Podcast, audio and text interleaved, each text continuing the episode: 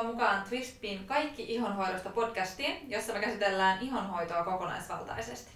Täällä tänään paikalla olemme ihonhoidon coacheenasi minä Kati Partanen. Ja minä Veera Brykler.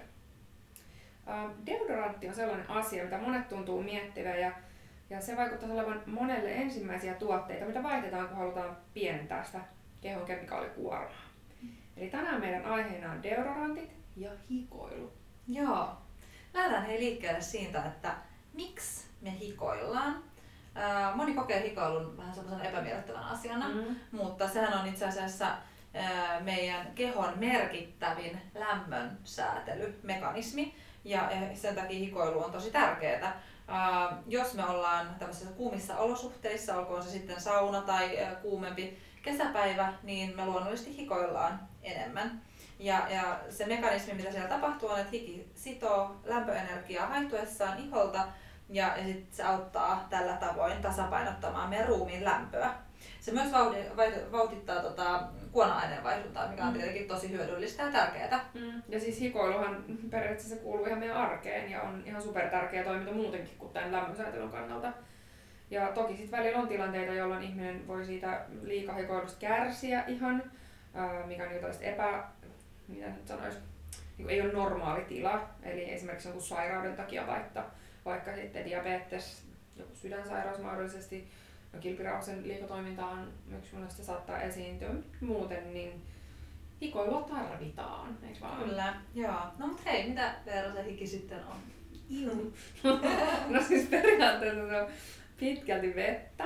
Ähm, se sisältää lisäksi pienen määrän kivennäisaineita, virtsa-aineita, kuonaa, aminohappoja, maitohappoja.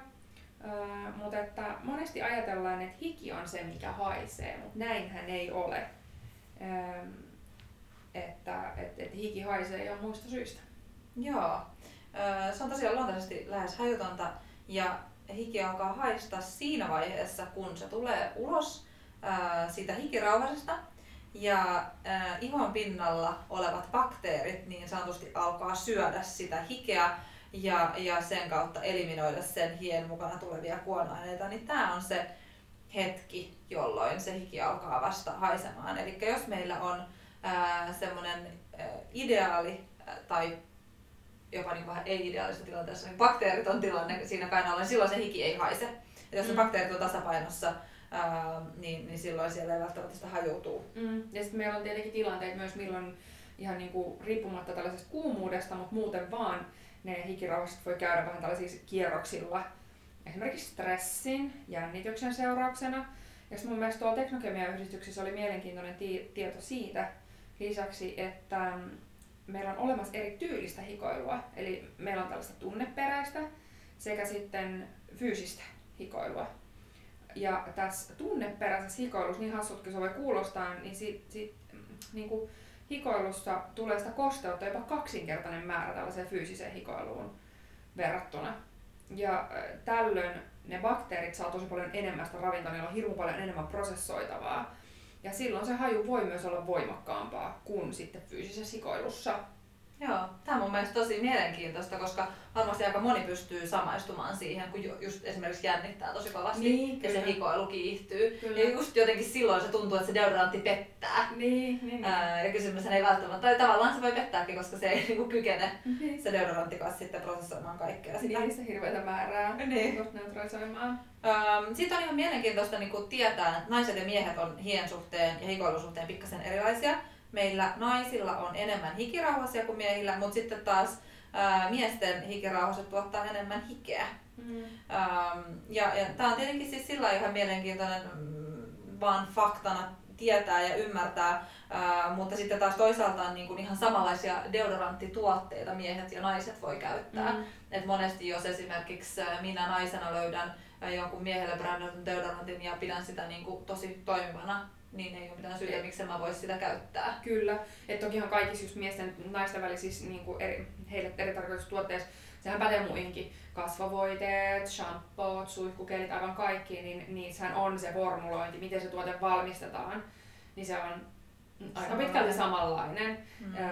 Ja sitten se, mikä, missä on eroavaisuutta, on sitten just pakkaus ja tuoksu. Mutta tämä on niinku tavallaan ehkä kuitenkin silleen hauska, tai me puhutaan paljon siitä kosmetiikan markkinoinnista ja siitä, että minkälaisia mielikuvia ihmisille annetaan ja onko ne paikkaansa pitäviä ja niin kuin kaikkea tällaista, niin tämä on hyvä esimerkki siitä niin kuin kosmetiikkateollisuuden markkinoinnista, että silleen niin kuin oikeasti fysiologisesti he eivät tarvitse erilaisia tuotteita, mm. mutta sitten just niin kuin, että se on niin kuin siitä tuoksusta oikeastaan riippuvainen, mutta mut mikään ei estä sua käyttämästä niin kutsutusti miesten tuotetta tai miestä niin kutsutusti nais, naisten tuotetta. Kyllä. No hei, tuotteista puheen ollen. Deodoranttejahan on äh, markkinoilla kahtea erilaista. Niin. Eli tai oikeastaan tällaisia kainaloon laitettavia niin, tuotteita, tuotteita. tavallaan. Mm. Niin. Ää, niin just näin, koska meillähän on siis tosiaan näitä deodorantteja, joiden tarkoituksena on estää sitä hajun muodostumista erilaisien antibakteeristen aineiden avulla. Ja sitten meillä on antiperspirantteja, ja niiden tehtävänä sitten on estää suoraan sitä hikoilua sillä keinolla, että, että niissä on näitä alumiinisuoloja, jotka tukkii hikirauhasia. Ja, ja tämä alumiini tukkeuttaa tavallaan ne hikirauhastiehyet muodostamalla siihen rauhasen päähän semmoisen geelimäisen tulpan. Ää, ja sen ansiosta sitten hiki imeytyy takaisin sinne elimistöön. Ja jos tätä niin ajattelee tälle ihan maalaisjärjellä, niin, niin sehän ei kuulosta kauhean optimaaliselta tilannelta, tilanteelta, ähm, koska silloin just ne kuona-aineet jumittuu sinne kehon sisään. Mm. Ja myöskin siitä voi sitten aiheutua muita niin sanottuja lieveoireita, mm. eli se hikoilu voi siirtyä toiseen paikkaan meidän kehossa. Mm. Kyllä, tai sitten just, että kun sen antiperspiran, niin kun se vaikuttaa siihen, siihen kainalon mikrobitasapainoon ja ihan kaikkeen, ähm, niin, tota, niin se on myös ihan yksi mielenkiintoinen, mielenkiintoinen asia. Mutta sitten, ähm, jos me ajatellaan tosiaan tätä, niin siis deranttiin tai antiperspirattiin, niitä käytetään joka päivä ja siis se voi olla kehollamme suurimman osan päivästä.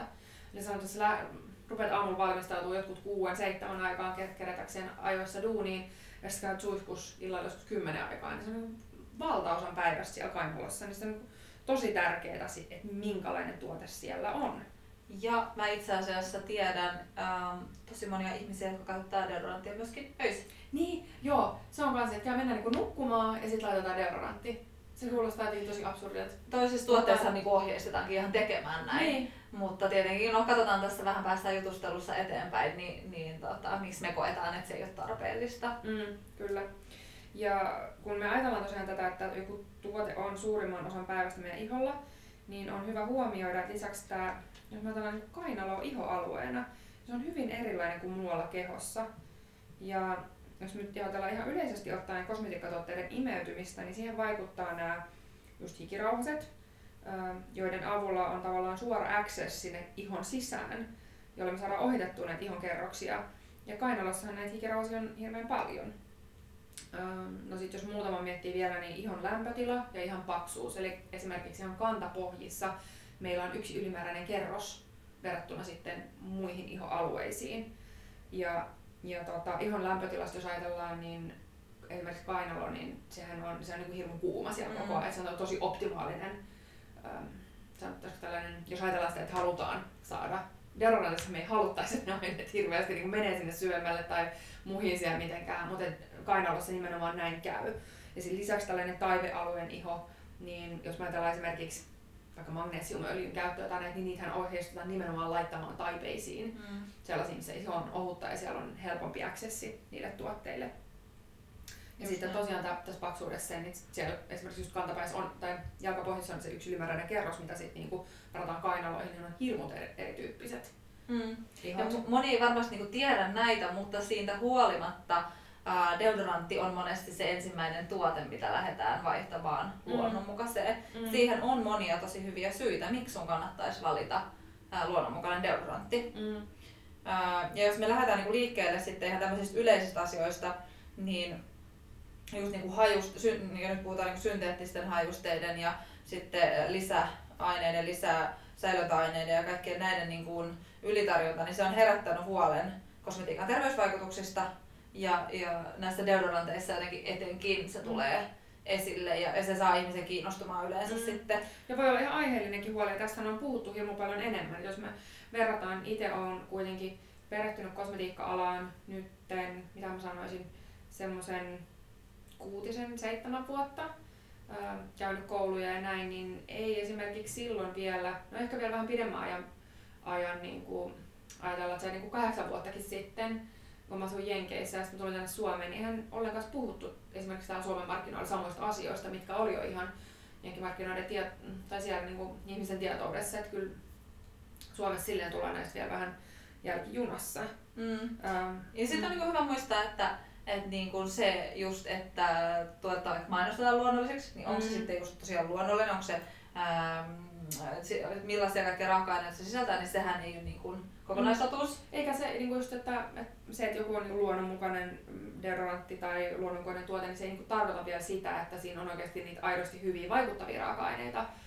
Eli samalla lailla kun ihan jos puhutaan synteettisestä kosmetiikasta, niin se, se voi olla täynnä niin kutsuttua sellaista höttöä, että se on niin kuin, rakennettu se tuote vaan tiettyyn muotoon, mutta ei se tarkoita sitä, että se oikeasti hoitaa tai tekee jotain. Mm.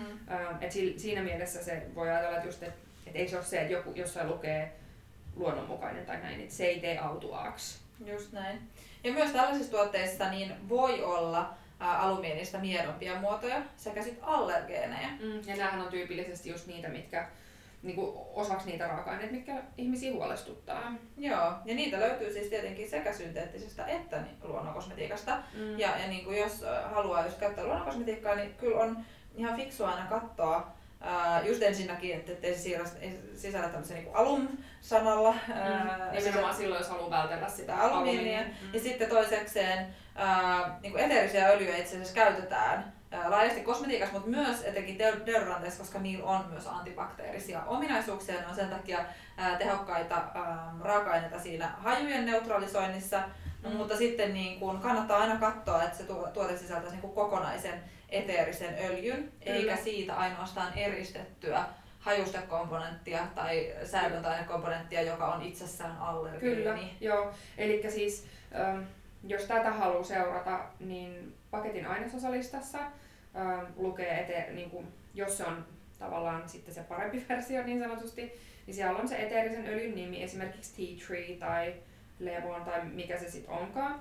Ja sitten nämä allergeenit, mistä me mainittiin, niin ne on siellä ihan ainesosalistan perässä. Se, ne voi olla jotain tällaisia kuin geraniol, limonene. Ja niissä on usein tähti siinä raaka-aineessa, ja ne on vähän kursiivilla. Ja sitten siinä on merkintä alla, että nämä aineet on tässä, koska ne on osana, luonnollisena osana eteeristä öljyä. Mutta sitten, jos vaikka just tämä limonene lukee pelkälleen siellä ihan normaalin tekstin ilman mitään muita merkintöjä, jossain siellä ainesosallistan keskellä, että se ei ihan lopussa, niin tällaisia tuotteita kannattaa välttää, koska silloin niin nämä on nimenomaan niitä allergeeneja. Ja sitten kosmetiikassa on velvoitettu, että kun niitä on esimerkiksi eteerisissä öljyissä, niitä, niitä on niin kuin luonnollisesti niissä, niin silloin kun ne ylittää tietyn pitoisuuden, niin pitoisuudet on aika pieniä, että kun niitä on joku, riippuen tuo, niin kuin tästä allergeenista, mutta jopa jossain niin kuin 0,02 prosenttia tai näin, niin, niin silloin ne pitää jo mainita. Niin kuin ihan jätettävissä se on 0,001 prosenttia, kun sun pitää kertoa se siinä ainesosalla, että olisi pois mm. sitten kymmenyksen vähemmän. Mm, kyllä. Niin tota, mutta tota, no niin, ne on siis todella pieni määrä, mutta sitten tosiaan eri, erillisenä, niin silloin siinä, kun se ei ole kokonaisena siinä eterisessä öljyssä, niin se on tavallaan vielä, vielä sitten alttiimpi just esimerkiksi herkistymisille sun muuta. Öö, ja sitten luonnonkosmetiikassa käytetään myös usein ruokasoodaa. Ja monet on sanonut, että, se aiheuttaa ongelmia, mutta o, sä, ainakin tämä on niinku se, mitä asiakaspalautteen ja mä seuraan näitä kosmetiikkafoorumeita, niin on huomannut, oletko huomannut samaa? No joo, siis ruokasoodahan on äh, tosi vahva raaka-aineena. Äh, iholle ja herkälle iholle erityisesti voi olla ongelmallinen, että sitä pitäisi käyttää niin kuin aina maltilla, koska muuten sitä voi just sitä ihoärsytystä tulla. Äh, ja se, se niin kuin oikeastaan johtuu siis siitä, että ruokasooda äh, itsessään on hyvin emäksinen, kun meidän iho puolestaan on aika hapan. Ja niin kuin semmoinen hyvä nyrkkisääntö tässä on niin kuin tarkistaa aina inkistä ettei se sooda ole siinä ihan ensimmäisenä. Tai mm. sitten just esimerkiksi, jos on sellainen tuote, jauhemainen tuote, missä on niin suurissa määrin, niin, niin monelle kyllä niin kuin suosittelen silloin sekoittamaan sen vaikka johonkin vartalovoiteeseen. Kyllä. Ja tämä on tosi tosi ää, niin kuin henkilökohtaista, tyyppikohtaista, että kenelle se aiheuttaa reaktioita ja kenelle ei. Et mä itse en ole kovinkaan herkkä, mutta on joillekin deodoranteille, jos soodapitoisille. Mm. Kans niin se aiheuttaa kutinaa ja vähän sellaista ärsytystä. Mm. Ähm, ja me ollaan jonkun verran tehty tässä Twistbillä niin, niin tota, testiryhmää ja testailtu ja pyydetty tietenkin palautetta noistakin ruokasoidadeodoranteista, mitä meillä on. Niin ne on tosi hyvin siedettyjä, mutta aina on muutamia, kenelle niin kuin, mm minkälainen vaan ruokasoda deodorantti aiheuttaa. Mm. Ja varmaan meidän valikoimassa se on just se, että kun äh, vertaa monen muuhun brändiin, niin sit se tulee aika siellä niin kuin lopussa. Ja siellä on muita raaka-aineita aika paljon ennen sitä ruokasoodaa, niin se tietenkin parantaa sitä siedettävyyttä, koska mitä enemmän sitä on, niin se helpommin se ärsyttää. Just näin. Mutta jos me ajatellaan vielä sitä, että, että miksi ihmiset haluaa vaihtaa tämän luonnonmuka- tällaiseen luonnonmukaiseen deodoranttiin, me käytiin tässä vähän niitä haasteita läpi, mitä sitten kuitenkin ne luonnonkosmetiikan deodorantitkin saattaa sisältää, mutta nyt miksi halutaan vaihtaa, niin kyllä se, niin se kemikaalikuorman pienentäminen, se kehon rasittaminen, niin kyllä tuntuu olevan iso juttu, öö, miksi halutaan vaihtaa, että koska tällaiset no, niin normaalit synteettiset deodorantit, niin kyllä sisältää poikkeuksetta paljon enemmän vielä näitä ärsyttäviä raaka-aineita, säilöntäaineita, hajusteita, ja sekä niin vielä oli ihan hiljattain, mitä sai laittaa, niin tämä metyyli, iso, mikä se on, iso ja loni, bla bla. Sä tiedät, se oli noni. Se on niin vaikea sanoa, mä en muista miten se sanotaan. Mutta joo, joka sitten niinku pitkän prosessin jälkeen kiellettiin Euroopassa ihan jätettävissä tuotteissa. Ja... Mä, nyt, mä en ole ihan varma, miten se menee, mutta olisiko se niinku työn alla, että se saatettaisiin kieltää sitten myös pois huudeltavista, koska kyllähän mm. se aiheuttaa edelleen, mä kuulen koko ajan sitä, että se aiheuttaa ihan ongelmia. Mm. Että se on tosi hyvä. Mutta nuo prosessit on tosi kankeita. On. Ja nythän siellä on sitten Triklosan on siinä samassa veivissä. Mm. mm vähän epäselvää itselle, että koska se mahdollisesti se on sitten taas Uh, itse asiassa toisesta syystä, että se on uh, havaittu olevan erityisen haitallinen niin kuin vesistölle. Mm, niin. Kyllä. Mutta nämä on sellaisia isoja asioita, että jos on niin kuin, se oma, omassa kosmetiikan kuluttamisessa on vahvasti semmoinen eettisyys, tai sitten niin kuin toisessa tapauksessa se oma, ää, oma niin kuin ihon terveys. Mm, ja se kehon vähempi kuormittaminen. Ja mm. varsinkin jos tulee akuutteja reaktioita punotuksesta, kuumotuksesta, ihottumasta, niin ilman muuta heti tuotevaihtoon. Ja siis mä muist, muistaakseni just Suomen lehdistössäkin oli juttua tässä Norjassa tehdyssä kuluttajaneuvoston tekemässä tällaisessa tota noin, tutkimuksessa, jossa kävi läpi deodorantteja niin monesta löytyy allergisoivia, hormonitoimintaa häiritseviä aineita. Ne on aika iso juttu. Mun mielestä tosi isoja teemoja tavallaan, että se tuntuu ihan hullulta, että voi olla tällaisia raaka-aineita niin kuin, niin kuin ikään kuin turvalliseksi todetuissa tuotteissa. Ja siinä oli joku, että 40 deodorantista niin jopa 18 oli näitä haitallisia aineita. Ja sit suurin osa tästä toista oli myös myynnissä Suomessa. Et ei me olla täällä missään niin lintukodossa. Mm, kyllä. Joo, sitä on tosi jännä juttu, koska niin kyllähän itsekin aina, aina aikaisemmin ajatellut, että kaikki kosmetiikka on turvallista, jos sitä kaupan hyllyltä löytyy. Uh, Mutta se käytäntö voi olla itse asiassa aika eri, koska myöskin niin kuin mä sanoin tuossa aikaisemmin, prosessit on hirveän mm. kankeita ja hitaita. Että, et meillä on niin paljon semmoisia esimerkkejä jo uh, siitä, että ensin joku kosmetiikan raaka-aine hyväksytään käyttöön ja sitten jonkun ajan päästä ää, se sitten kielletäänkin mm. negatiivisten tota, tutkimustulosten valossa. Ää, esimerkiksi tota, eurooppalaista kosmetiikkateollisuutta edustava Cosmetics Europe ää, suositteli jo vuonna 2013, että kosmetiikkateollisuus luopuisi vapaaehtoisesti tänne mitin eli metyyli isotiatsolinonin käytöstä. Ja sitten käytännössähän se tuli vasta niin kuin neljä vuotta myöhemmin. Niin, kyllä. Se on pitkä aika. On, on ja sitten kuitenkin jos ajattelee, että on, on tällainen instituutio kun joka edustaa eurooppalaista kosmetiikkateollisuutta, niin kyllä se tuntuu tosi hassulta, että mm. merkit reagoi niin hitaasti, kun on vahvan suosituksen tehnyt siitä jo, että se pitäisi kieltää. Ja tämä liittyy hyvin vahvasti siihen, mistä me puhutaan, että yksittäisiä raaka-aineita on super vaikea tutkia, kun meillä on kaikilla niin hirveän erilainen ympäristö. Me käytetään eri tuotteet, meillä osalla on ehkäisy, osalla ei, niitä ehkäisytkin on erilaisia. Ja, ja tämä niinku raaka-aineiden yhteisvaikutukset yhdistetty vielä näihin kaikkiin muihin vaikutuksiin on ihan super vaikea tutkia. Varmasti Kati, sulla on eri tuotteet ja eri ympäristöjä ja nämä käytös kuin mulla. Mm. Ja se, että pystytään näitä eri tavallaan näitä koktaileita, yhteisvaikutuksia, mikä vaikuttaa mihinkin tutkiin, niin se on, niinku, se on aivan mahdottomuus. Niinpä, kyllä, kyllä. Että et niinku siitä tulee ehkä sit jopa vähän sellainen fiilis, että ihmiset on aina pikkusen semmoisia koeeläimiä, joilla testataan asioita. Näin se vähän on. Ja tietenkin, koska voidaan testata just niin kuin vaikka soluilla ja huonossa tapauksessa eläimillä ja näin. Mm, Mutta sehän on aina eri asia sitten mm. myös, että miten se ihminen reagoi. Kyllä, tällä... hyvin usein testataan just sitä, että lääketeollisuudessa testataan jo enemmän sitä, että kokonaisen lääkkeen vaikutusta toiseen lääkkeeseen. Ja mm. sitten on ihan hullu. Ja mun mielestä Suomessa on just johtavaa tutkimusta tähän liittyen. Ja se oli joku ihan hullu mä muista tarkkaan niitä lääkkeitä, mutta tyylin tällainen, olisiko ollut jopa niin, että se oli niinku verenpainelääke, ja kun jos sä laitoit jalkahiivasieni lääkettä, niin se 40 kertaisti se verenpainelääkkeen tehon. Mm. On se aika hurjaa, että jos sitä tapahtuu siellä, niin, niin varmasti se tapahtuu muuallakin. Mm, kyllä. Tota, äh, ehkä tämmöisenä niin kun tästä tietynlaisena yhteenvetona voisi sanoa, että, että silloin kun ostetaan ja löydetään tämmöisiä hyvänlaatuisia luonnonkosmetiikan tuotteita, deodorantteja, niin, niin silloin ei niin kuin hirveästi tarvi onneksi arpoa raaka-aineiden turvallisuuden kanssa. Et jos haluaa ottaa näissä asioissa vähän varmaan päälle, niin, mm. niin silloin se luonnollinen on tosi hyvä. Kyllä. Ja sitten kun tästä on spekuloitu ihan sairaasti, että onko äh, aiheuttaako deodorintasyöpää, onko se vaikutusta Alzheimeriin, vaihetaanko se jotain, äh, just esimerkiksi antiperspiranttiin liittyen, niin on niin kuin, jokainen tietenkin saa päättää sen oman ohjenuoransa, mutta kyllä mä hirmu vahvasti ajattelen, että oli tilanne mikä tahansa, niin jos sä voit jättää tällaiset tarpeettomat kemikaalit ja alumiinin kaikki muodot ja muut pois, niin miksi et sä jättäis? Et koska mm. meillä on hirmu paljon esimerkkejä siitä, että ihmiset on vähän sellaisia koeeläimiä ja näin, niin haluatko ottaa sen riskin sun oman terveyden kohdalla?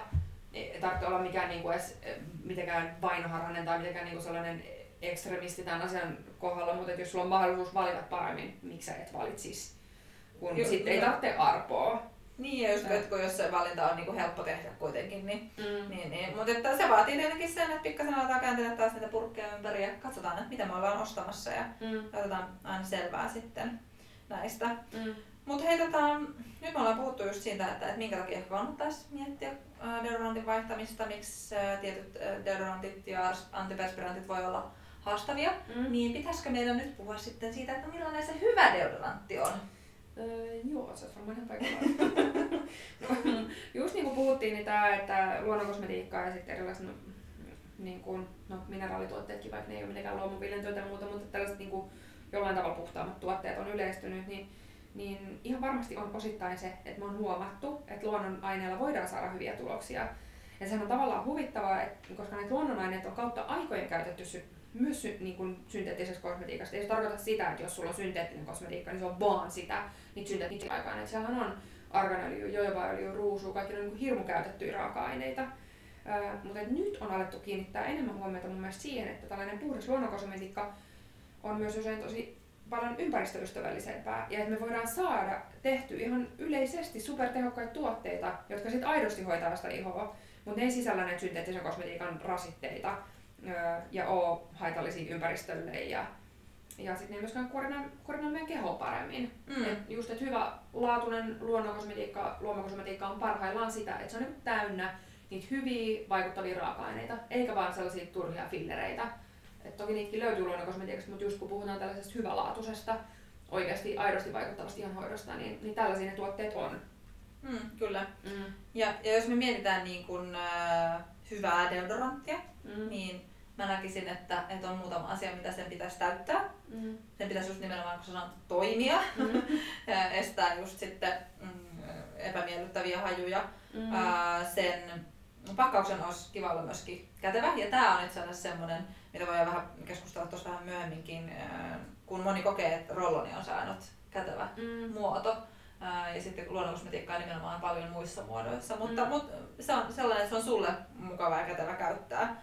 Öö, mielellään sitä toivoisi, että se tuote niin kuin, tuoksuu hyvälle, etenkin jos se niin kuin, tuoksuu pitkin päivää mm. mun mukana, niin mä toivoisin, että se tuoksuu kivalle. Sitten mä haluaisin, että se vaate ei tahraa mun vaatteita. Deodorantti ei tahraa vaatteita. Niin? Joo. Joo. Ja se, mitä mä sanon? Vaateita, vaateita.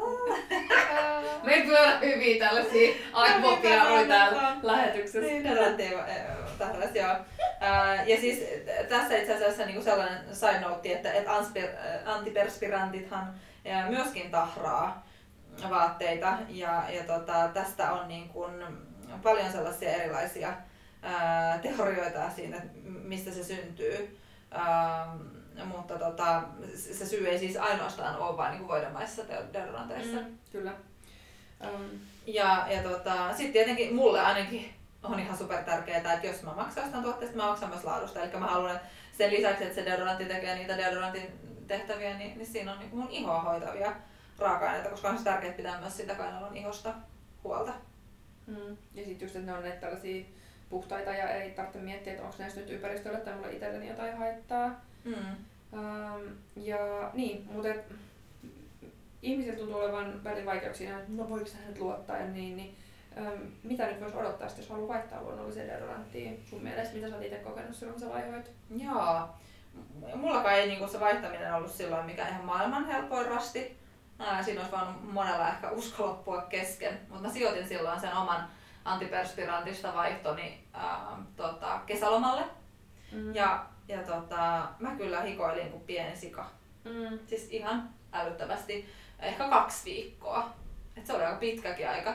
Toisilla se ei, sulle ei tule minkäännäköistä tavallaan vaihtu mm. tämmöistä Joo. tilannetta, toisilla se kestää vain päivän pari. Ja siis tämä on tosi mielenkiintoista, mun mielestä me ollaan nyt luettu jonkun verran noita tieteellisiä tutkimuksia tuohon ihon äh, niin tavallaan siihen mikrobiympäristöön sekä sitten noihin bakteereihin liittyen. Niin siitä on, alkaa olla jonkun verran jo viitteet, se on niinku vielä se tutkimus ehkä tavallaan alussa, mutta sitä on jo tutkittu. Niin, niin just tämä, että, että kun meillä on käy, käytössä antiperspirantti tai deodorantti, niin niin silloin esimerkiksi antiperspirantin kohdalla, sehän vähentää hikoilua ihan hirveästi. Me puhuttiin siitä, että siitä mm-hmm. tulee sen kielituppi, sitä hikoilu ei tuu. Eli silloin sä lakkaat hikoilemasta sieltä kainalosta myöskin, ja, ja sun elimistö, se iho, se muokkautuu siihen. Eli silloin käy niin, että kun sitä hike, hikoituu, hikeituu, niin silloin ei se iho koe niille bakteereillekaan niin suurta tarkoitus, kun ei sillä ole mitään, mitä niiden tarvitsisi putsata. Jolloin se koko niiden bakteereiden, bakteereiden tämä niinku composition, mikä siis tää, niinku, minkälaisia ne bakteerit on, ja sitten niiden määrä, miten tiheästi niitä on, niin se muuttuu. Eli niitä tulee ihan todella todella paljon vähemmän. Joo, nimenomaan siellä on niinku siis eri bakteereja, Kyllä. on tosi niinku mielenkiintoista. Joo, kyllä. Ja sitten esimerkiksi sellaisilla ihmisillä todettiin, ketkä ei ole käyttänyt antiperspirantteja eikä deodorantteja, niin niiden bakteerikanta sillä iholla oli täysin erilainen. Eli siellä oli paljon tällaisia luonnolliselle to, niin, toiminnalle, mitä me mielletään immunipuolustukselle ja muuta, niin erittäin edullisia bakteereita. Mm. Ähm, ja nyt sit sanotaan, että sä lopetat sen antiperspirantin käytön, niin silloinhan sulla se iho ei ole varautunut, siellä ei ole tarpeeksi niitä bakteereita, jolloin niin kun, sit kun lopetat sen käytön, se puske, sit se kaikki hiki yhtäkkiä tuleekin sieltä siihen iholle. Ei se ole mitään, mikä niin kun, et sit tavallaan sit se, se koko bakteeri... riittävästi eikä niinku oikeanlaista bakteeri Niin, siis ehkä just tää, että siellä ei oikeanlaista. Mm. Et sit tavallaan kun ne bakteerit rupeaa reagoimaan sen kanssa, niin sit ne on niinku ihan, se on ihan ristiriita, jonka takia sit, sit sitä voi voikin tosiaan niin kuin haista. Kyllä, ja siis kyllä mä niin kuin omasta kokemuksesta kyllä mä ainakin haisin ja sama on tuolla rakkaalla aviomiehellä, että mm. et se, ja se on niin kuin luonnollista ja sitten se riippuu niin kuin henkilöstä, mm. että kuinka kauan se ottaa aikaa. Joo, että viikosta kahteenkin niin, niin voi olla. Mulla ei ollut niin iso adjustment periodi silloin, kun mä itse vaihoin. Se meni aika niin kuin muutamassa päivässä ohi, mutta se voi olla tosiaan jopa kaksi viikkoa, että se iho ja se bakteerikanta niin taas muokkautuu siihen sen hetkiseen tilanteeseen. Ihan sama oli deodoranttien kohdalla, että kun niitä käytettiin, niin se ihan bakteerikanta on erilainen. Tämä on musta ihan super mielenkiintoista. Se ei ainakaan niin kuin, uh, mä, se ei ole sellainen, mitä mä oon bongannut nyt niin kuin. Ei tosta oikein puhuta ja mekin jouttiin tekemään ihan hirveän pitkää kaivelua. Joo. Me päästiin niin kuin sen, niin. sen tota, kannoille, että mistä mm. se johtuu. Ähm, mutta mut nä, näin se niinku monella menee, eli siihen kannattaa varautua. Mm. Ähm, ja, ja tota, No just ehkä tämä, mitä sä sanoit, että ajattaa jollekin loma-ajalla tai viikonlopulla tai niinku jollekin tällaiselle, että sit se ei ole niin kiusallista, jos sulla täytyy supertarkit presiksi tai palveri tai muuta tai asiakaspalvelutyössä, niin et, et, niin kuin, se ei tule siihen saumaan. Että jos vaikka se kesäloma tai näin, niin Just Ää, näin. Mm. Ja, ja on paljon muitakin juttuja, millä voi niinku tukea sitä siirtymäprosessia, mutta itse asiassa ihan aina mm. ää, sitä kainaloiden ää, tavallaan hygieniaa ja, ja sitten sen hien mahdollista haisemista. Eli mm. äm, yksi semmoinen itse asiassa tosi tosi ilmiselvä, mitä mä en aikaisemmin itse ajatellut, on myöskin vaatevalinnat. Mm. Äh, eli keinokuituiset vaatteet yleensä hiostaa äh, paljon enemmän ja sitten siellä on taas se sama. Me hikoillaan enemmän, mm. siellä on enemmän ää, sitä hikeä niiden bakteerien prosessoitavaksi, jolloin se niinku todennäköisemmin haisee. Mm, kyllä. Ää, Ja sitten ehkä varsinkin, jos valitsee tällaisen niin ruokasuodattoman deodorantin, ää, niin silloin mm, siis etenkin, niin ää, niitä kainaloita voi ajaa, että ei ole kainalokarvoja niin paljon tai sokeroida. Sokerointi on itse asiassa loistavaa, koska sit siinä tulee myöskin tämä kuorinta, mikä on toinen ihan super tärkeä kainalon ihon hoitamisen kannalta. Ää, niin voi tosiaan tehdä ihan kuivaharjausta tai jollain rakeisella kuorinnalla. Esimerkiksi noin flow-kuorinnat on ihanan tuoksuisia, mä itse tikkaan käyttää niitä. Mutta näitä voi, voi, voi niin kuin sitten tehdä myöskin. Kyllä. Sitten kannattaa juoda reilusti vettä. Joo, saadaan vähän niin kuin jollain tavalla huudeltua sitä elimistöä. Ja, ja sitten voi tietysti miettiä mm, niin tuon verijuomisen lisäksi, mitä muita niissä omissa elintavoissa on sellaista, mikä saisi sut hikoilee. Onko se ruokavalio, onko sun stressiä, mitäs hormonit, naisilla just kuukautiskierto. Ja tämä itse asiassa liippaa vähän siihen, mitä me aikaisemmin puhuttiin, tähän tunne- ja fyysiseen hikoiluun. Et musta hauska esimerkki oli se, että et, et jos on parisuhteessa ja sitten sen haluaisi, että haluaisi erota, niin siis evoluution tuloksena sä rupeat karkottaa sitä toista ihmistä, sä rupeat hikoilee ja sä rupeat haisee pahalle sen takia. Mm. Ja se tulee just tää tunnepuolen hikoilusta. Se on aika jotenkin... Niin, musta on tosi hauska. Se on varmaan Niin. toiminut silloin luolamies aikaa, mutta nykyään, mä tiedä, onko se vielä syy sit laittaa avioeropaperit vireille, mutta Eikä rupea haisee vähän se. Niin. Joo, mutta tota, kyllä niin kuin summa summarum just se, että, että jos sä vaihdat just todella vaikka niin kuin vuosikausia kestäneen antiperspirantti ää, käytön jälkeen luonnolliseen deodoranttiin, niin kyllä se niin kuin tyypillisesti näkyy, näkyy hikoiluna ja siellä Mm. mm. niin todennäköisesti myös tulee niitä hajuhaittoja, Niin. mutta tota, anna sille aikaa. Mutta myöskin samaan aikaan kannattaa huomioida just näitä edellä mainittuja asioita, koska niillä voi olla myös tosi iso merkitys. Et kun sit siinä vaiheessa, jos tuntuu, että se ei niinku millään tasotu, niin sit silloin siinä on enemmänkin niinku siitä bakteeritasapainosta Mm, kyllä. kiinni. Öm, ja tota, No meillä on tosi paljon siis musta ihania. Me ollaan tehnyt siihenkin aika iso duuni, että ollaan löydetty tällaisia hyvälaatuisia, hyvän hintaisia. Ää, Ne on alumiinittomia deodorantteja, mitä meillä on. Mutta sitten meillä on näitä ruokasoodallisia, mutta on myös ruokasoodottomia. mm, Ja, ja sitten on vähän niin kuin erilaisia, että on voidemäisiä, on rollonia, löytyy niin kuin vielä erityylisiä. joo, Ja ne on kyllä kaikki sellaisia, joiden tehoa me itse luotetaan, ollaan kokeiltu, kaikki me kolme perustajaa. Ää, Ja niissä on sitten tehokkaasti hoitavia luomuraaka-aineita vielä lisäksi. Joo. Ja sit moni miettii just nykyään myöskin noita pakkauksia tosi paljon. Niin musta on ollut makea, että me ollaan löydetty niin Meillä kivat vaihtikset. siihenkin. Joo, että Mm. meillä on siis lasipurkissa ää, fiine, ää, voidemainen. Sitten meillä löytyy tämmöisessä ää, jätski, niinku Rio ää, kolaa Niin, niin, muistuttavassa jätskipurkin Niin. kaltaisessa tuubissa, niin ää, Organic Essence, siinä ihan parasta on se, että se on sataprosenttisesti biohajoava. Ää, ja muutenkin koostumukseltaan ää, samanlainen kuin, kuin tietyt markkinoilla olevat tosi suositut deodorantit. Mm. Et se on semmoinen, mitä kannattaa ehdottomasti kokeilla, jos kiinnostaa just tämmöinen biohajoava pakkaus ja Mm. tosi hellävarainen just iholle. Kyllä. Ja sitten Ja niinku, sit, niin. No, mut ootas nyt sit on koti, niin, kuin, niin, jos haluaa kotimaisuutta painottaa, niin sitten meillä löytyy vielä Rimitadeo. Se on rolloni. Mm, Se on mun yksi kyllä omista suosikeista. Mulla on ollut se käytös nyt varmaan viimeisen, mitä, ainakin puoli vuotta, jos ei Joo. jopa pidempään. Joo, mun oma suosikki on toi Fine, se on järkyttävän kestävää tavaraa, siis pieni purkki, josta riittää ihan superpitkäksi aikaa. Mm. Ja sitten musta on ollut kiva silloin, kun joku on joskus kysynyt, kun toi ää, Rimitaan edullisia Fine on siitä niinku, ää, riippuen vähän pakkauskoosta, mutta Mm. voi olla neljä kertaa kalliimpi, että miksi näin. Mm. Mutta ne on kyllä niinku linjassa sen keston, että kauan tuote kestää. On, niin- on. Siis kun sehän meillä on se testeri koko myynnissä Fiinesta, joka on sellainen pieni kolmen millin pussukat, se riittää joku viikon. Se on Mm. loistava reissuun. Mitä se on maksaa, onko se euro 82, 80 jotain, mutta siis niin kuin muutaman euron tienoilla se hinta.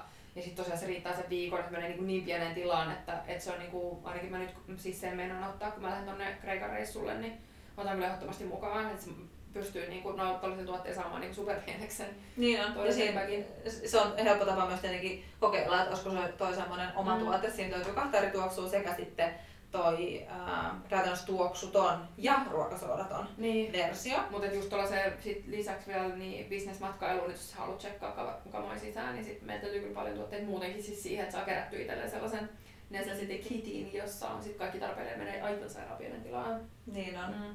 Hei. Ja sitten lopuksi meillä on vielä tosi suuri ilo kertoa teille, että meidän ää, seuraavan kahden viikon ajan, eli käytännössä 13. toukokuun asti, niin me annetaan kaikkiin yli 75 euron ostoksiin toi juuri mainitsemamme Rimita deodorantti, joka on siis sataprosenttisen luonnollinen rollon deodorantti, niin kaupan päälle kaikkiin ostoksiin sekä meidän verkkokaupassa että myymälältä. Mm-hmm. Ja tuolla verkkokaupassa sen voi napata itselleen siellä ostoskorin kylkiäiset osiosta, eli siellä ostoskorisivun alalaidasta. Ää, siinä vaiheessa, kun se ostoskorin summa ylittää tuon 75 euroa, niin sitten pääsee tästä edes sitäkin. Niin tulkaa ihmeessä tutustumaan, me laitetaan linkki podcastin kuvaukseen, niin pääsette kurkkimaan noita meidän eri deodorantteja. Jeps. Ei, ei muuta kuin raikasta ja hajutonta viikkoa. Viikkoa käytetään sit hajullista, jos rupeat vaihtaa deodoranttia. niin. no niin, moi. kaikille moi.